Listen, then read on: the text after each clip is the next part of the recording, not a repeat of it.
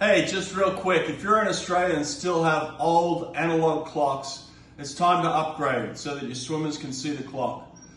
The Swim Nerd Pace Clock is now available in Oz. They're distributed by Tim Lane in Brisbane, and I've got a special deal for you. Just email him at tim at swimnerd.com, tell him Brett Hawke sent you, and get yours today for just $7.99 Aussie dollars. So email tim at swimnerd.com and order your Swim Nerd Pace Clocks today.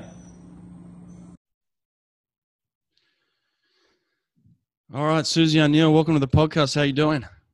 Good. Yeah, good to see you again after about 20 years almost. It's been a while, isn't it? You know? Yeah. Yeah, I, Sydney, both on uh, Sydney together. That was, that was my last team. Did you keep going after that? I did, yeah. I went another six years. That was kind of the beginning for me, and that was the end for you. So we, we oh, right. that was okay. it. We crossed. That was it. But um, but we we swam together in '95 at the World Short Course in Rio. I remember that. Oh, you were there. Okay. Geez, you must have been young there. Super memorable, obviously, for you that I was part of the team. Yeah, that was um my my swimming career is like a blur. and um, I was going to ask you, uh, like, who, who's your favorite teammate of all time, and uh, that that, oh, yeah? that that wouldn't have gone very far, would it? no, my favorite teammate of all time is Daniel Kowalski. It was a setup question, Susie. You were supposed to say me, for God's sake. oh, sake. No, you weren't my favorite, so I don't know why. yeah. I'm going for a swim with Dan tomorrow. Dan's a legend. I love Dan. I had him on my podcast. Actually, his podcast comes out tomorrow. I did one last oh. week, and um, yeah. Okay, I love Dan too. Yeah, he's he's. Cool. You would have been you would have been my second favorite if I had remembered you on my. Clearly. oh, this has started really well. Thanks, appreciate it. Um, so what are you up to these days? What are you doing? Well, I've got two kids. I've got a 16 year old and a 14 year old. Oh, 16 year old girl and a 14 year old boy. So that takes a lot of time. Mm. Uh, I work on a I work on a radio show, breakfast radio show, which would probably surprise a lot of people that knew me back in the day. Mm. With um, three other guys on on commercial FM. That's good. And then do a bit of bits and bobs, help out my husband with his bookkeeping and just the usual stuff that goes with running a household. Yeah. Why did you decide to get into the, the radio? What, what was that all about? That happened by accident. So the radio show, um, which was Ash Kip and Luttsy, I knew two of the guys. They used to be sports reporters when I was a swimmer. Mm. Um, and so I kind of knew them. And they were looking for a girl. And so they kind of set it up, to be honest. They got me to come in and fill, fill in for the sports reporter, which was seven years ago now. Oh wow! And then I just kind of hung around for one like one segment a week, then one day a week, and then two days, three days, and then the last two years I've gone full time, five mornings a week. So yeah, it's been it's been good actually. Really, um, it's good to have a regular job. I find as an ex athlete, it's good to know where you're going each hmm. day. For me, otherwise I kind of get a bit panicky. Yeah. yeah. so what time? What time's the shift start? Uh, the, we're on air six to nine. Oh, so wow. they're pretty loose show. So we generally get in at about only about quarter to six, oh, which wow. is good. So not bad. But I go. Um, we exercise before it. So I went swimming training before the show this morning, which is good. That's four thirty to five thirty. Oh God, you're you're still nuts then. Oh my God, what are you doing that for? I don't know. I just I just love swimming, and it makes me feel good. And I just have to. I kind of just have to do it. Don't you have an issue though that like you used to be able to swim so much faster? Like that's my issue when I get in the pool now. I'm like, oh, this feels terrible because I used to be so much better at it. Yeah, no, I kind of got past that about ten or fifteen years ago. Um, I'm, uh, oh yeah, nothing like I used to. Like doing three k, my arms are nearly falling off. But um, yeah, I just love the, I just love, I just I look at it differently. I just love breathing. You know, the regular breathing that you have to do. I think in life, I'm. I don't do proper big full breaths, you know what I mean? And yeah. so by the end of the day, I'm kind of a bit frazzled. Mm. But mm. when I go swimming, to me, it's like meditation. It's really deep breaths. I love it. Yeah. Mm. Okay. All right. Well, listen. Um, want to talk about your career a little bit and um, and those sorts of things. But I did notice they made you cry on the on the show a couple of weeks ago. What was that all about? Yeah. When was that? Geez, um, that was a bit too much public sharing, wasn't it? But um, the story around it is we were talking about the Sydney Olympics, and um, I was saying, well, I've never watched my 200 butterfly. Oh yeah. Um, or, or obviously I came second. And they're like, oh, well, let's watch, let's get you to watch it and we'll film it. And I'm like, yeah, okay, whatever. I'm sure nothing will happen. And then it was weird. It was like I had this out of body experience. Um, but yeah, I'm glad I did it. I probably maybe wish I didn't, didn't do it so publicly now, but um, That was good. I liked it. I watched it today. I thought it was awesome. it made me feel um, I feel good about it now. I think I feel like wow. I, I mean, I feel really good about Sydney now. Whereas obviously, I didn't. I wasn't. I never thought about that race to be honest. For the whole 19 years, it was more like I don't know. And then I don't know. But then when it obviously I had it had things with it because it came up when I watched it. Mm. But I I, can celebrate that I I won. I sort of kind of forgot that I won in Sydney as well. Yeah, you did. I know. We'll get into that. We'll get into Sydney um, soon. You know, uh, I want to kind of start from the beginning a little bit more, but yeah, I mean, Sydney was a weird experience for you. I had a weird experience in Sydney too. I ended up, I ended up making the semi final in the 50 free, and I, had, I- I didn't tell anybody this at the time, but I was, I, I couldn't go and watch the final because I didn't qualify for the final. So, and you know what it was like on the Australian team. You had to go and support everybody, and I felt guilty about this for a long time, but um, I couldn't go back to the swimming the next night, so I went to the track and field, and I actually, I actually went and watched track and field and sat there by myself and just watched track and field, just miserable because I was like, I can't watch this 50 free stuff, and I've actually never watched the the full length of the 50 free stuff. I've seen the finish, you know, where they celebrate and stuff, but I've never watched that race either. Um, just Have something that your, yeah. It kills you, doesn't it? yeah, have you watched your semi? Your last Yeah, yeah. I watch my semi and I just see all these mistakes, and I just see all these. It's like, oh God, Brett, really? You did that? Oh wow, you did that? Yeah. And then, and then you remember the emotions before the race. Like I remember the call room, the ready room, and then I remember walking out, and I remember the feeling behind the block. For me, behind the block in Sydney, I couldn't breathe. I don't know what the, your your experience was like. Um, it must have been. I didn't really need to breathe in the 50 anyway, but I couldn't breathe be, behind the block, so I needed my air then. So I'm like, Yeah. Brett, you got to breathe now because you're you're about to not breathe in this race. So it Mm. was it was like um, super overwhelming the crowd when you walked out, wasn't it?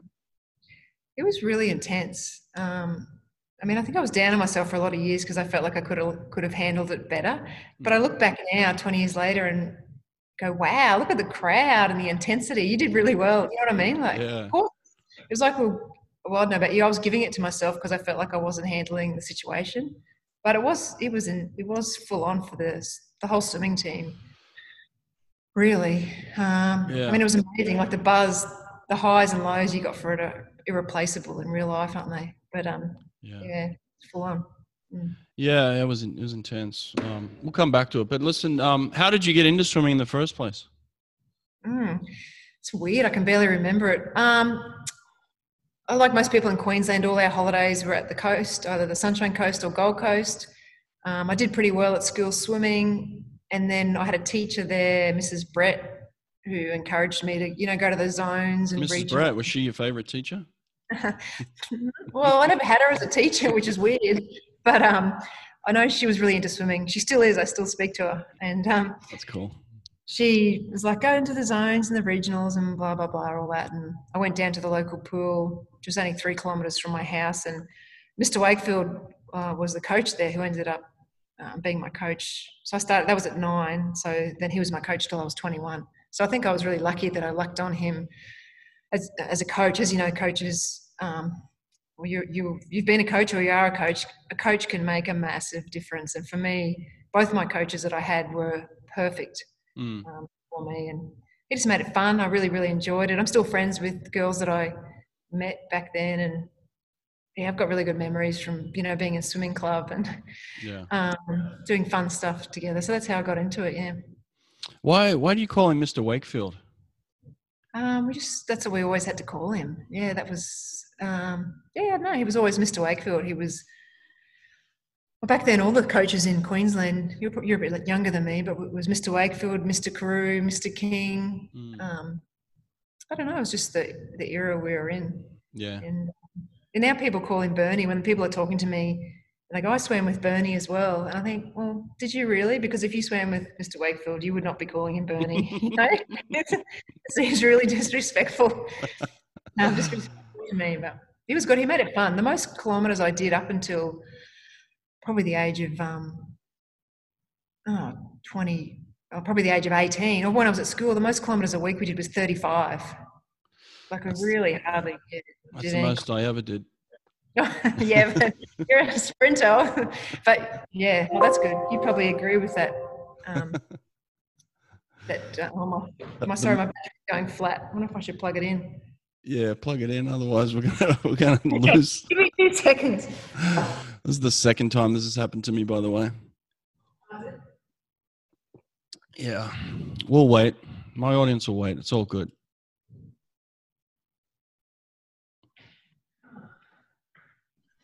Where did you start off? Were you Car- were you Carlo No, I started. I started in Maroubra. Always just Maroubra.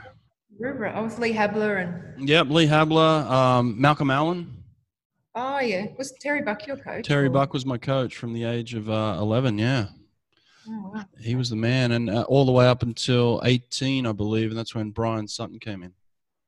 Oh, okay. And Brian, Brian was at Academy, and then and then Academy, um, you know, stopped being in, in existence, and they came out. All the all the Academy swimmers came over to Maroubra, and that's where Lee Habler and and um, Malcolm Allen, those types of swimmers, they were at Academy originally. Maroubra was just a really small club, and then when they came over, we became this giant kind of super team in Sydney, and and we had we had tons of great athletes in our group at that stage. So I, I was surrounded by these these you know Olympians or future Olympians, and I was just I was just one of the people that would just come to practice. You know, I was like, man, these guys are really good. I'm terrible, and so um, that was kind of my experience for a long period of time.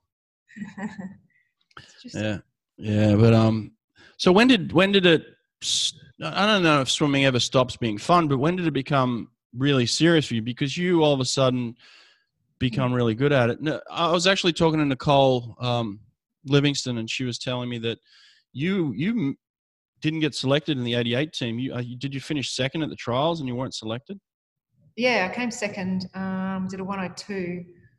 Um, I didn't get selected, but I'm actually glad I didn't. I was 14. I was only just talking about this this morning Oh, because I, was um, I was a very young 14, Mm. and I was terrified. I, I was like, "Don't pick me! Don't pick me! Don't pick me!" Um, and the team was a bit. Um, I don't know if you remember before. You don't remember, probably probably don't remember, but before Don Talbot came in, they were a bit more wild. You know, they Mm. go out more and a bit Yeah.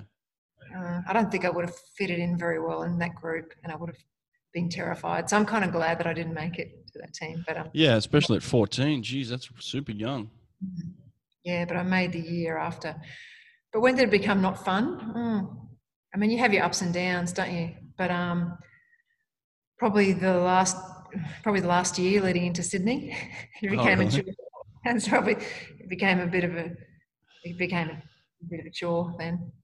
That's when that's when you became the superstar, I guess. But like you, you obviously had been on the Australian team for about ten years before that. So I'm looking at um, some of your results here and some of your medals. I mean, you had a pretty incredible run. Were you always 200 fly, 200 free from the get go?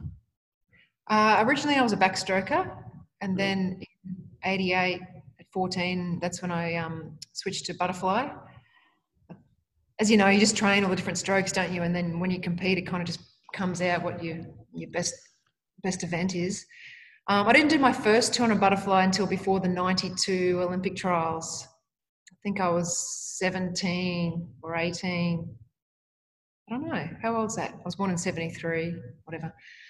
Oh, 18 or 19, yeah, because Mr. Yeah. Wakefield, I, I always wanted to be a sprinter, Mm, like everyone. of course, of course, you did.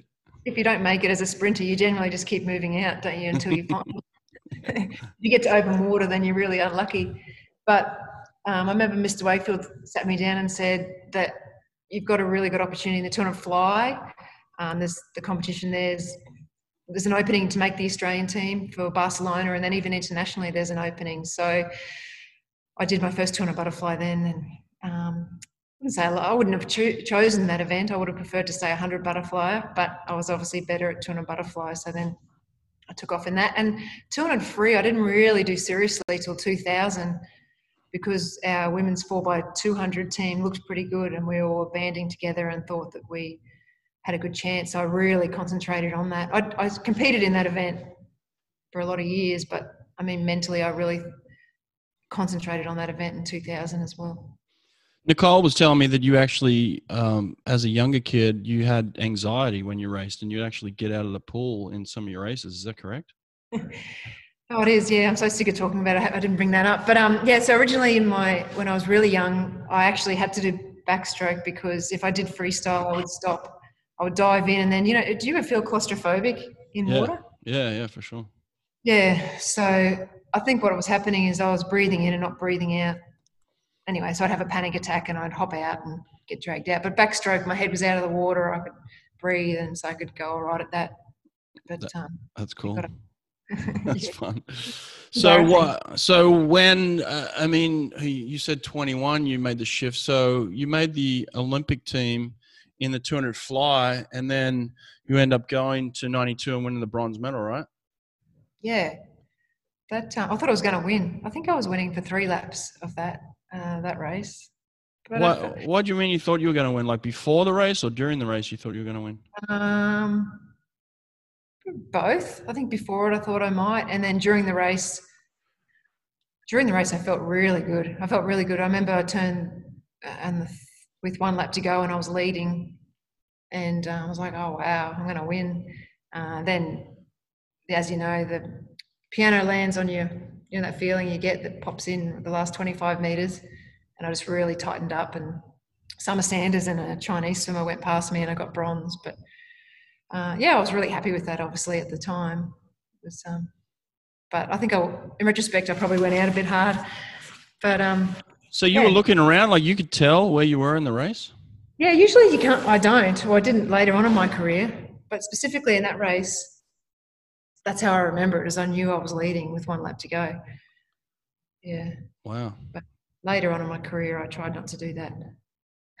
Look around.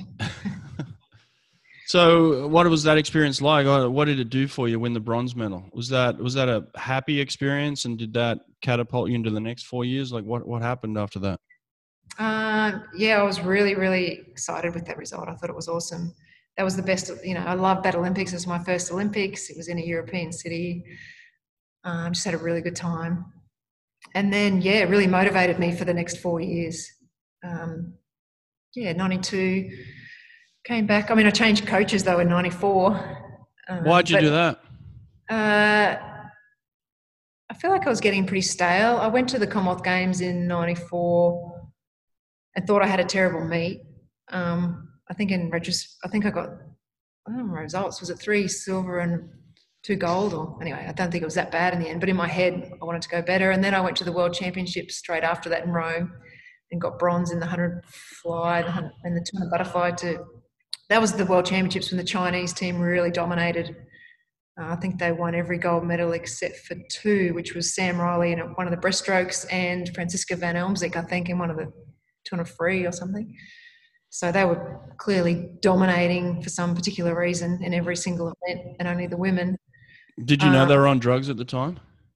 Oh, yeah, I suspected it, but you know, we really, you know, you really were not allowed to talk about it and say it, and therefore we tried not to think about it really.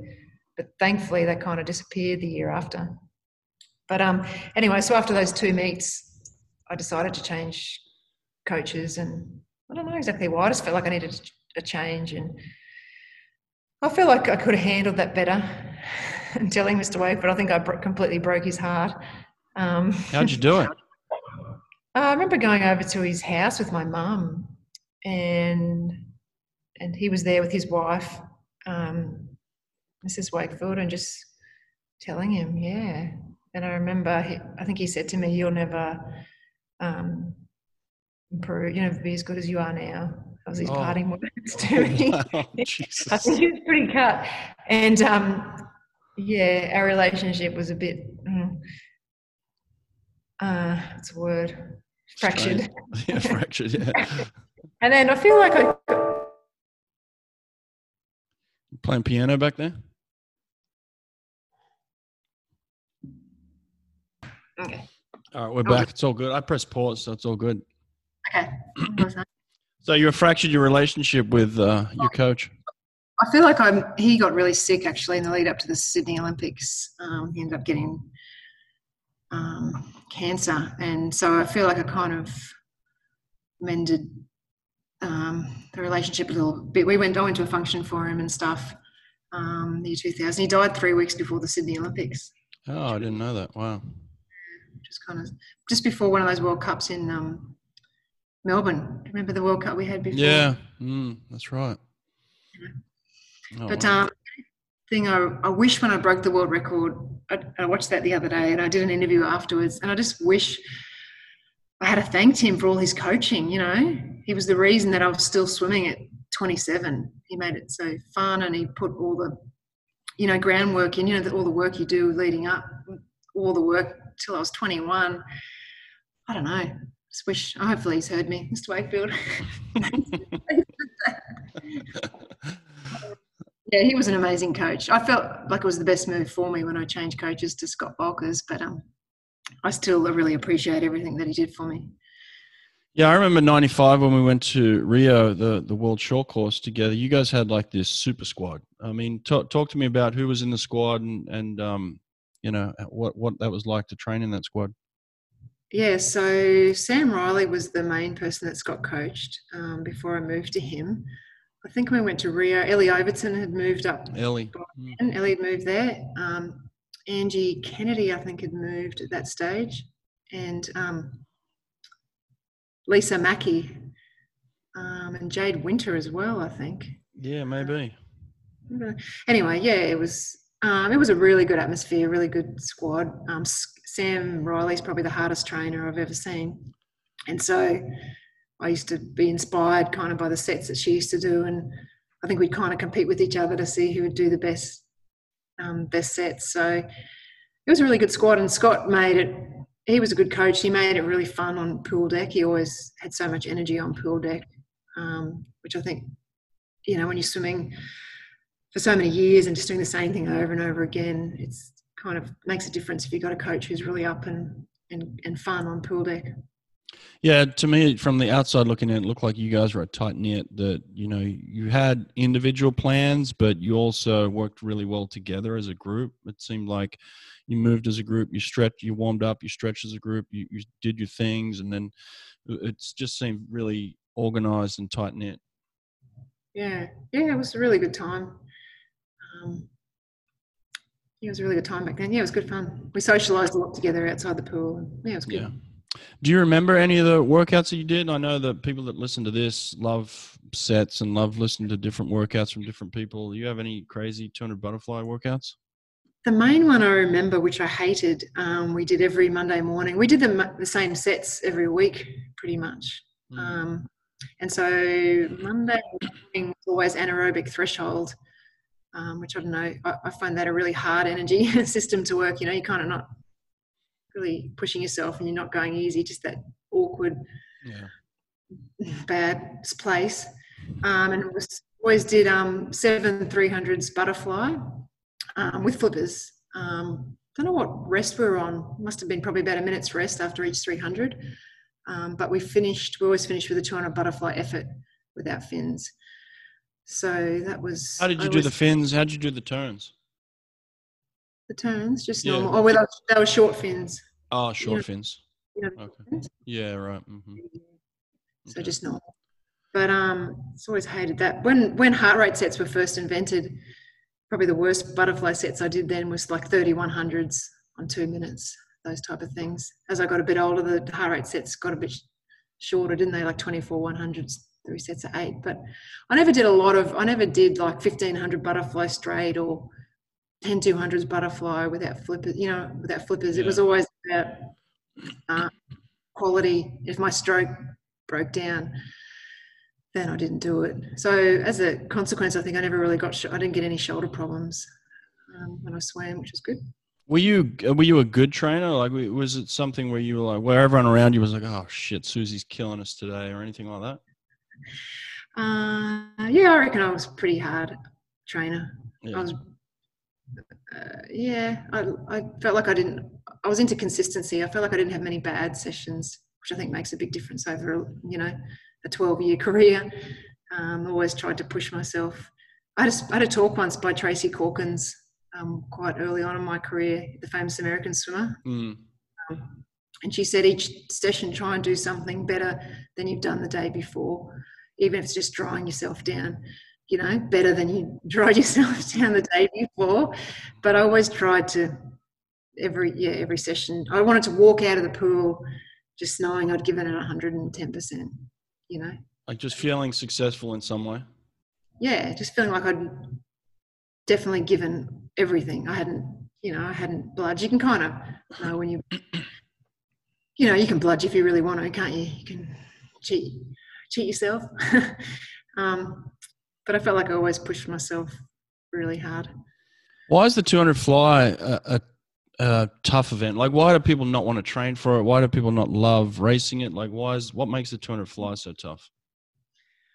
I think in the actual race, to me, it's no harder than the 200 free. Like, it feels the same. But the training's hard because I found it hard because you can't really go easy. You know, if you feel like in freestyle, if you're feeling a bit tired, you can you can rest while you're swimming. Mm. But a butterfly, you can't I, I found like you never really rest. You can't do it easy. Mm. You always have to put so much effort into doing the, the stroke. So that's why I found it hard. And also breathing every stroke in training really sucked. You know, you just feel like you never get enough oxygen oxygen when you swim butterfly.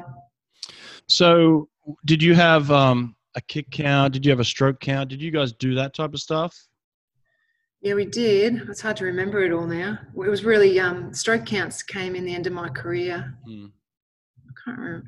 Like you know that where they give you a number. I can't even. Yeah, yeah, yeah. Exactly. Like, hey, let's try and hit twenty-five strokes here. um, or stroke rate, but strokes we always I was, we're working on, um, especially the 200 butterfly. The 450s are all at a certain pace and certain number of strokes. Mm. All I know, I can't remember it exactly, but I just know the fourth lap I always had to try and do a 32 holding 24 strokes oh. for for the last lap. So I think to break the looking at the world record, it was like 28, 32, 32, 32 is what I was always aiming at. We're always aiming at the last 350s being as consistent as possible. Mm. Um, so I worked heaps on um, race pace stuff, like heaps. I can't remember the actual sets. One I can remember is maybe 32 50s, which is, um, what's that, A200s like on 60, 60, 60, 90, just doing race pace stuff. Oh, wow. But, um, cool. Yeah. So then 96, you, you come back and you, were you the favorite for that 200 fly? Uh, presume so. Although um, Michelle Smith popped up out of nowhere at the Olympics, the Irish swimmer. Oh, yeah. So Who got busted leading, for drugs too. Yeah. So probably leading into Atlanta. I presume I would have been ranked number one in the world. I'm not sure. But um, Michelle Smith popped up and we're like, oh, what's she going to do? And she'd won a couple of events before the 200 fly. So she was always a bit of a dark horse. Um, and the other dark horse that popped out in that event was Petria Thomas. I think that was the first 200 butterfly she'd done seriously at a big meet, I think. Um, I think she missed the 100. Mm, actually, don't quote me on this, but in my memory, she missed the 100 fly for the team, so she had to do the 200 butterfly. Oh, okay. Uh, anyway, that was when she was. I'd first really seen her in that that race too. I think. Did you worry about your competition, or were you just you know really focused on yourself? Yeah, no, I was always really focused on myself and what I had to do. Like I barely knew, um, yeah, who I was racing or what their times were, were and that type of thing. So yeah, in um, well, it's a bit later, but 98. But when I started to worry a bit about my competitors, um, Scott Volkers before the Commonwealth Games, 200 Butterfly, told me just to pretend there's two curtains on either side of the lane rope. And so to pull the curtains before I started my race. So to just really concentrate on myself and what I had to do uh, in the event. But um, you don't always do that, but that's that was the plan to always just concentrate on myself. Did you? How did you handle the pressure after after um, Atlanta being being Olympic champion? Like, obviously now the spotlight is kind of on you leading into Sydney in a big way. I mean, I remember the turnaround. You know, when we got awarded the Olympics, and then all of a sudden, you know, the run into to Sydney was all about who who who's going to win gold for us, and then all of a sudden the spotlight comes on the, those types of people like you and Thorpe and you know Grant Hackett and Michael Klim. And was that tough for you all of a sudden being in the spotlight? Um, Yeah, probably a bit. It was probably exciting to start with, to be honest. Uh, so after Atlanta, you know, the next couple of years, I swam really, really well, and it, was kind of exciting. You know, I was earning a bit of money, you know, from endorsements and first, yeah, a bit of fame where people kind of knew your name, recognised you when you walked down the street. Um, so there was good parts. As I got closer to Sydney, I probably started to find it a bit more claustrophobic, and um, most people knew who I were, who I was when I walked out the street. So when I went shopping, you know, people would say, "I can't wait to see you win your gold medal," and I've got tickets for your gold medal race. And um, it was kind of overwhelming. I mean, it was great that I look back at it now and think, how supported were we from the public? You know, mm. as sports people. I don't think that I don't know if that would happen now in this era. It seems to be a lot more people um, trying to knock sports people off or bagging them, or I don't know. It just feels like back then everyone was really don't you think? Really supportive. Yeah, and the lead up to Sydney, it just seemed like everybody was really into it. Like everyone was like, yeah. "We we want you to be successful." You know, that it was definitely that feeling of like pride, countrywide pride, and anyone that was uh, a chance or anyone that ended up being on that team, it was like, "Oh, you're you're you're representing us, all of us," and that was a positive yeah. thing. Yeah, yeah, and you kind of didn't want to let anyone down. So as it gets closer, yeah, you get yeah, I mean, it's just natural, I think, to worry about how you're going to go and and that type of thing. But um, if I look back, I felt like I couldn't have planned it any better for a career to win, you know, to win the Olympics just before the home Olympics. It was, might have put more pressure, but I wouldn't have changed anything. Kind of made it more exciting and I don't know, got a lot of good stuff out of it. Did a lot of exciting. Hard to um, manage the um, the sponsorships and those sorts of things, the endorsements, like in terms of your training and then and then managing that. Not, it wasn't actually too bad to be honest, because um, my manager was um, Rob Woodhouse, who was a Olympian and also won bronze in '84 in the mm. one of the two or four in a medley. So he kind of knew how much training we had to do. So though I didn't I didn't do that much in the lead up to Sydney. I kind of repaid it all after the Sydney Olympics were over. So um, it actually wasn't that bad. Probably the worst thing leading to Sydney is I was mainly just training. It was probably the most that I hadn't had anything else in my life, if you know what I mean. Like in after '96, I got a job at Westpac, so I worked there three days a week, and um, then at '98 doing endorsements and that type of thing. But leading to Sydney, we kind of shut everything down and just trained, which I don't know if I'd recommend that either, to be honest. Um, it's always, oh, it's easy to look back, isn't it, and think what you would do differently. Yeah. But um, I think when you're swimming and training, it's always good if you've got other things going on in your, your lives just to take a bit of the pressure away from it. When did uh, the world record come into play here? Like you, you know, obviously Mary T's record, I think, lasted 19 years. It was was that right? It was some yeah. crazy, crazy long world record, and she's like this f- super famous swimmer from the U.S. You know, um, when did that kind of come into play for you? Of like, all right, I want to, I want to get this thing. Yeah, um, probably. Oh, I don't know exactly, but certainly not before Atlanta. Mm-hmm. Before the Atlanta Olympics, so probably after I won that. I would have won that in about a 207, I think. And the records i used to think the record was out of control you know 205.91 it's about the only time i remember um, out of any times. I can't remember any of my own times but i always remember 205.91 205.91 so probably around about 98 i know i went at 206 at the commonwealth games so i started to think oh you know be good to get this before i retired and like i said we worked out the times i had to do to get to get to that point. So yeah, as it about 98, I suppose I got really serious thinking that I could probably do this. Did it become an obsession or was it just, or, or was it just like, you know, it's there. If I get it, I get it. Uh, no, I think it became an obsession because, um, oh, for example, 2059 was the pin to all my key cards and stuff. Um, oh, okay. So it was an obsession. Right? Yeah. I, um, I really, yeah, I really wanted to get it. Yeah, I'd probably say it became an obsession. yeah, I think so. Sound like a crack addict. Um, yeah, okay. So then, in the in the lead up to the Sydney trials, the, the trials is where you end up getting. What was that? Was that in um, March in 2000 or something? When did we have basically? It was, um, it was actually May. Oh, I'm pretty May? sure. Pretty sure I broke the record on uh, May the 17th or 18th. Oh, okay. Was that something you'd planned to be that fast at the trials? Yeah, well, I knew the trials was probably my last chance to get it, to be honest, because at the Olympics, um, I feel like it was always hard to do a really good time. You know, it's, it's a lot harder meet because you're staying in the village. There's all the transport issues, and you don't sleep very well, and the pressure, and blah blah blah. So I felt like the trials was a more of a no pressure swim. Like I knew I was going to come in the top, two. I mean, I probably knew I was going to win, to be honest, the Tour of Fly. So I could do it more as a time trial. You know what I mean? Not worrying about results. Mm. Really just try and um, sounds wanky execute. You know what I've been practicing for all those years. Mm. So yeah, it worked. That's probably my.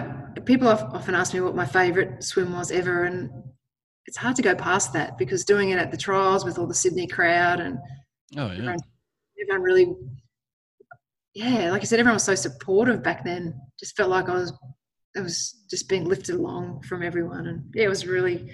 I'm just so glad that I got it. Yeah, no doubt. Did, did you did you break a lot of world records in your career?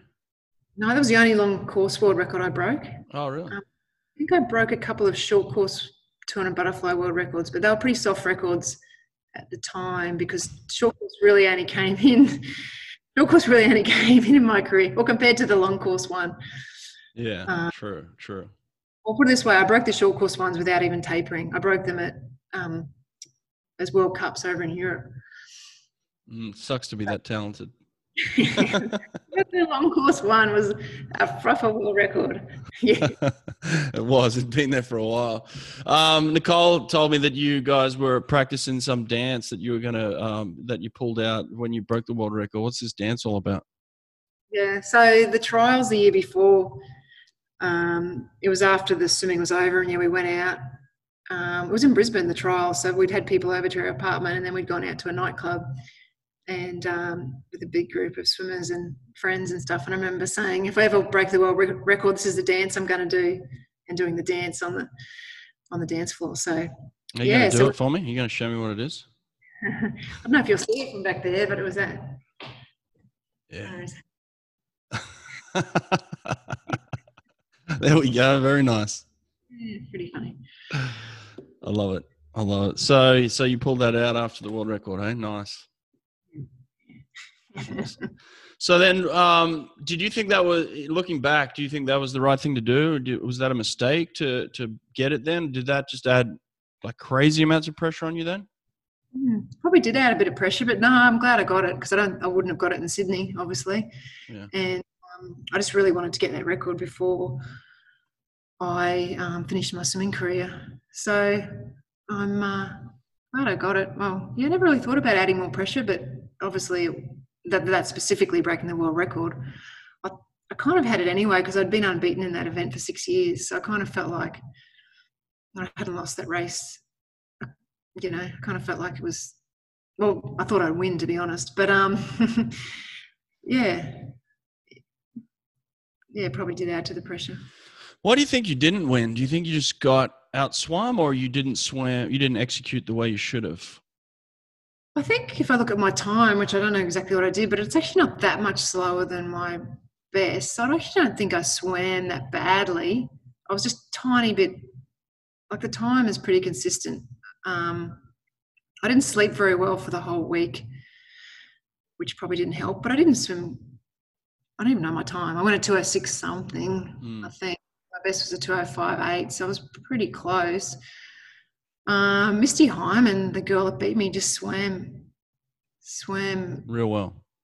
a lot better than she ever had before. Like three, th- well, always quote this. I presume it's true. Three and a half seconds faster than she'd ever swum before, um, which is kind of one of those races that people just pull out of their butt. You know, when they have to. I don't think she swam that fast or anywhere near that fast again. So she kind of just had a really good swim exactly at the right time. Well, I've also I can give you a little bit of a unique perspective on this because I am was actually mentored by her coach Richard Quick. Richard is uh, was a dear friend of mine before his his um, passing, and he was actually my head coach uh, of our of our university team. Um, Okay. 2009 when when he uh, got diagnosed with brain cancer and, and, died a couple of months later. We we won the national championship at Auburn in in honor of him, and I've had many conversations with him about this actually, and then he told me some of the things that Misty was doing in practice. And and look, Richard is one of the greatest coaches of all time, if not the best. I think I think Richard is fucking incredible, and um, and I know for a fact he had a huge impact on on Misty and her performance. And he told me that she did a set. They would they would consistently do a set of 1050s and it went like this. It was one on 130 it was all 200 pace fly. It was 1050s one on 130 and then it would go 125 120 115 110 105 60 55 50 and then the last one was on 45 and she had to hold pace.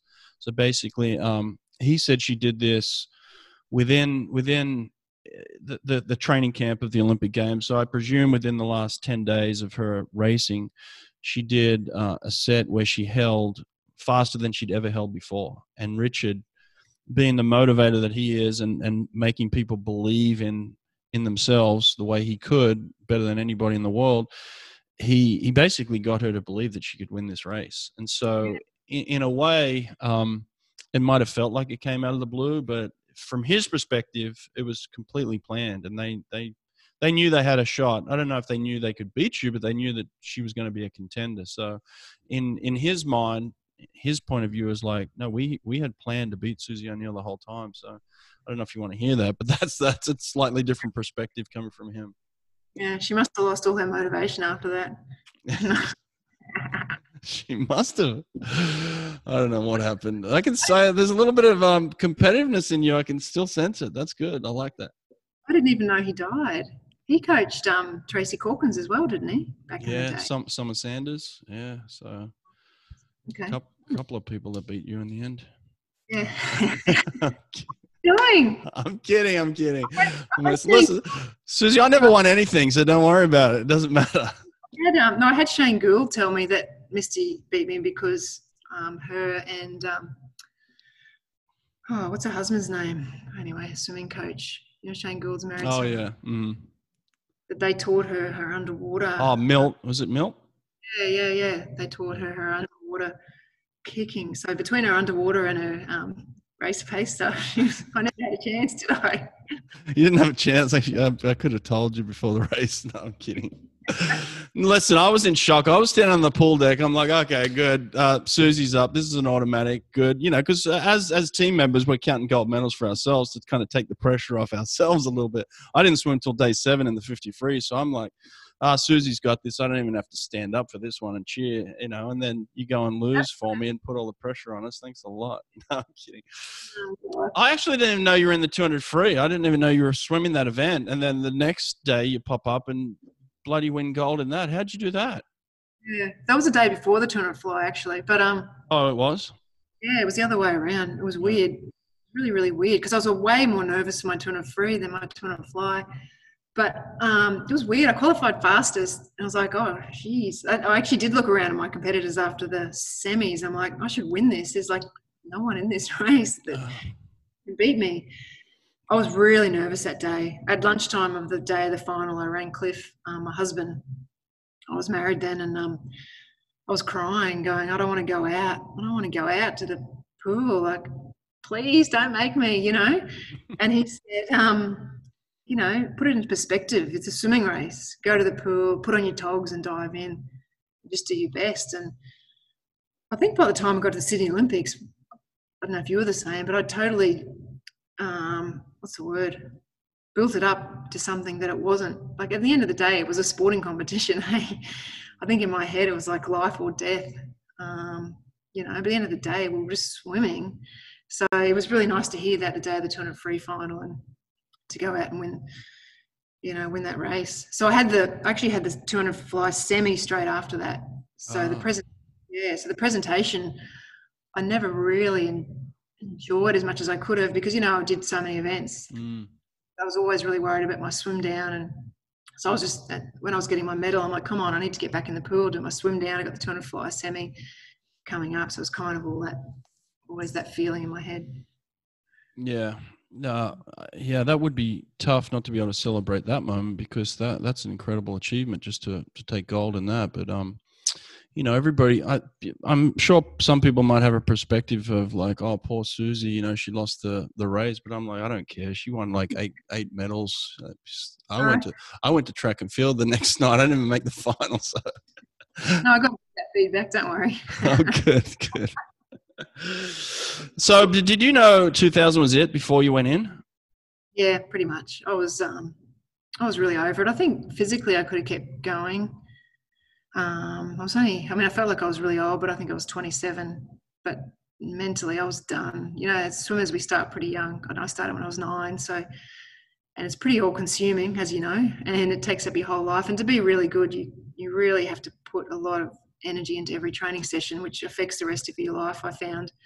So um, yeah, I was ready. I was I was ready. I was done. Yeah.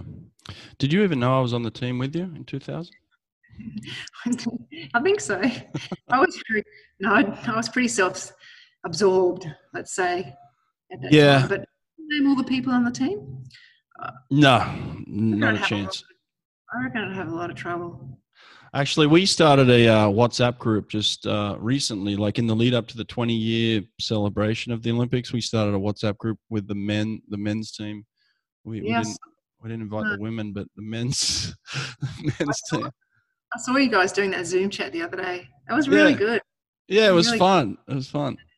And the, and the team was relatively small from memory, wasn't it? I don't know. I think, uh, yeah, I think it was like 20, 20 guys, 20 girls, wasn't it? Like 40? Yeah, I should remember everyone. Yeah. no, I do. I, honestly, I, I, remember you. I don't remember. You remember me. Thanks. I feel so much better. Um, but I, remember, I remember Ashley Callus.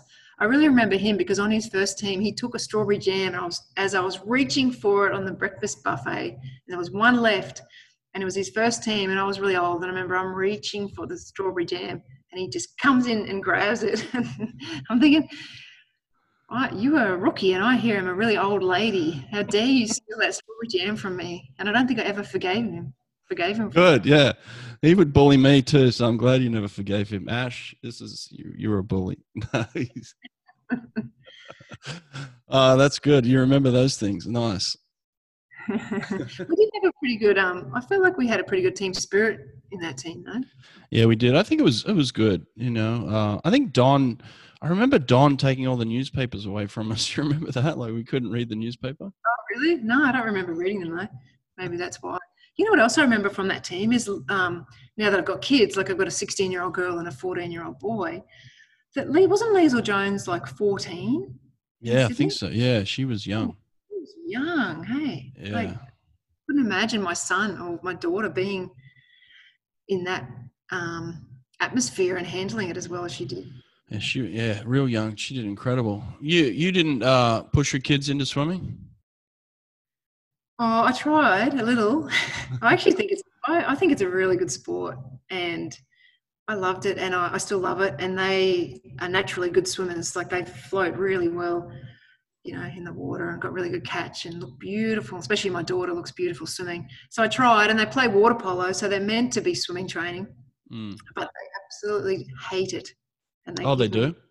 they give me crap about it all the time, and say, "How could you like swimming? It is like the worst sport ever. It's so boring." And but I don't know. Yeah, I think I don't feel like it's as fun as it used to be. I don't know. For, maybe there's more options for kids now, but they, they don't. No, they don't like it. What is it like in, in Australia these days? I've I've been removed for you know almost fifteen years or so, and then but what is it like now? Is the Australian team still held up in high esteem like it used to be? Oh, it's uh, it's nothing like it was back in the back yeah. in 2000. I couldn't even tell you. Oh, I could tell you some people on the team, but no, it's really different. It's um, well, they don't probably win as much, mind you. There's probably a lot more competition as well, to be honest, isn't it? Like a lot more countries are winning events and different things, but that's why I look back at Sydney and think how lucky we were. Now it's um, I don't know. You don't. Yeah, it's not like not like what it was. There's certain there's certain swimmers that are really high profile, like the Campbell sisters. Mm. Um, but um, yeah, it's yeah, it's not like it was. Why did you Why did you win so much? Like I, I saw you won like like thirty five Australian titles, which is selfish. Why did you win so much though? Like, why it was was it your talent? Was it your hard work, or did you just hate losing, or was it a combination of all those three things? Yeah. Well, firstly, I did a lot of events, which helps. You know, Yeah. I was freestyle and butterfly and 100 and 200s and stuff. Um, I absolutely hated losing. I hate losing. Yeah. I hate. It's funny when you brought up Misty before. Yeah, I, do, I get that really. Uh, I I could tell. I could see that little competitive like it pissed you off. yeah, it really, it really, I had to like check myself to. Come on, it's just 20 years ago. Nothing you can do about it. And she's a nice girl, and so it's just a swimming race. But yeah, I hate. I absolutely hate losing. Um, I felt like I could. Actually, f- I felt like I wasn't that special physically. Obviously, I was quite thin, but I'm not really tall, super tall. And by the end of the, the end of when I was on the team, I think I was the shortest girl on the team. But I really felt like I could train the harder than anyone else. I, I felt like I could really give it to myself. I don't know if that's healthy in real life moving forward. I feel like I can really berate myself in my head if I really have to. And that really spurred me on to train really, really hard throughout my whole career. And I think is what helped me get the results that I got. What was And your now- image of yourself at the time? Like when you were, you know, when you're at the top, what, what was your what was your true image of yourself? myself. I felt great. I felt um, like superwoman woman. And when I was at Yeah. my peak Yeah, swimming, yeah. it gave me a lot of confidence. I was, uh, I mean, I'm still shy, but I was um, very shy and um, probably insecure and unconfident. And um, but swimming, me was like you know, putting a cape on. I just felt like I was gave me so much confidence. How do you mentor young women these days? Like how do you how do how do we get someone to believe in themselves like Susie O'Neill believed in herself? Like she felt like superwoman. How do you do that? That's a hard one. Um, uh, I think it's a lot of persistence, but a lot of so. I mean, I could really break myself, but I, I'm, I think I'm also good at positive self-talk as, as Mm. well. Yeah. I don't know. Just say yes, and then just work out how you, how to do it. Um, like I never thought I'd be on the radio, and I feel like that's just. I'm trying to think, you know, of how I've taken it into my life after swimming. It's about never giving up. I feel like the most successful people are the people who give up last. You know, when you're when people are saying you are crap, you are so shit at this, or whatever. Or when you start out swimming and you're not winning anything, if you just keep going and keep going and keep going, oh, I feel like everyone just falls by the wayside eventually. But um, it took me ages to believe in myself, though. I mean, it's easy to say to someone, just be- just believe in yourself. But swimming's different, isn't it? Because you can see the sets you're doing, or like you said, Misty Hyman can see the sets. I could see the sets I was doing in training, so I knew that that was going to equal that time. So it's e- really easy to get a black and white picture of why you're going to be successful. When it's um, things you can't measure as much, it's harder to believe in yourself. But I think just anyone can be successful if you don't have to be a really special person. You just got to work hard and be persistent and never give up. I think that's the key. Love it. I love it. Well, um, I think that's a good way to end it because um, really powerful message. So I appreciate that. Um, listen, I, I appreciate you answering my um, message on Instagram and then and coming on. This has been awesome. No worries. Yeah, good chat. I was off Instagram for a while. I find it a bit overwhelming. So I don't know if you sent any before that. I got Yeah, I mean, I mean, I sent thirty. You ignored twenty nine of them, but Oh, see, you were persistent. I know there was three in a row, and I'm like, oh, he's not going to give up, is he? He's going to want this podcast. no, it's been good. It's always good. It's always good to talk about yourself. I worry about going. I don't like going back into my old life a lot, if you know what I mean. yeah, But- yeah. A bit like that, like I don't Yeah, and honestly, look, I I was doing research on him. I'm like, God, like God, she must get sick of talking about herself because she's so successful and everybody loves her, and and you know, you had this incredible career, and uh, you you, you must get sick of talking about yourself, right? It sounds funny. No, well, yes and no. I feel like it's in the past, but yeah, it's always nice. It's nice to relive fun moments. Well, what do you got in the future then? What's coming up in the future that you're excited about? Um, it's weird. It's mainly about, I mean, my future is happening so quickly. Love life so fast, isn't it? I think your kids are even older than mine. Yeah, like- my uh, my daughter is almost 22. My son's 17, and I got twins that are uh, twin girls that are 12. Wow. Okay. Your daughter's Kira. Was that your wife, Yep. Kira? Kira, yeah, Kira's my daughter. hmm daughter, That's right. Remember that. But um, so for us, it's like we're in the home stretch. It feels like it's we've got to get we've got three years, and all our kids will be our kids will be finished school. So f- that's kind of what we're all focusing on at, at the moment. Yeah, it's not really my own goals, but um, Super mum. I don't know if it's super mum, but um, yeah, I don't know. It's life goes fast, doesn't it? It feels like it's hard to fit everything in before you you die, and you know you don't know when that's going to happen. So it's kind of like racing around trying to fit as much in as you can. You've done pretty well. You've squeezed it in. I'm sitting here looking at your Wikipedia page. You squeezed a ton in in the in the 47 years. You've done well. Thank you. Well, listen, let's not wait another 20 years to catch up. All right. Appreciate it. Good luck with with uh, your secret swimmer. Are we on air? But not say who it is. Yeah, we're on it. We are on air, so don't say who it is. Good luck with that person. Okay. Pre- Appreciate it. All right. Take care. See you. Bye. Bye.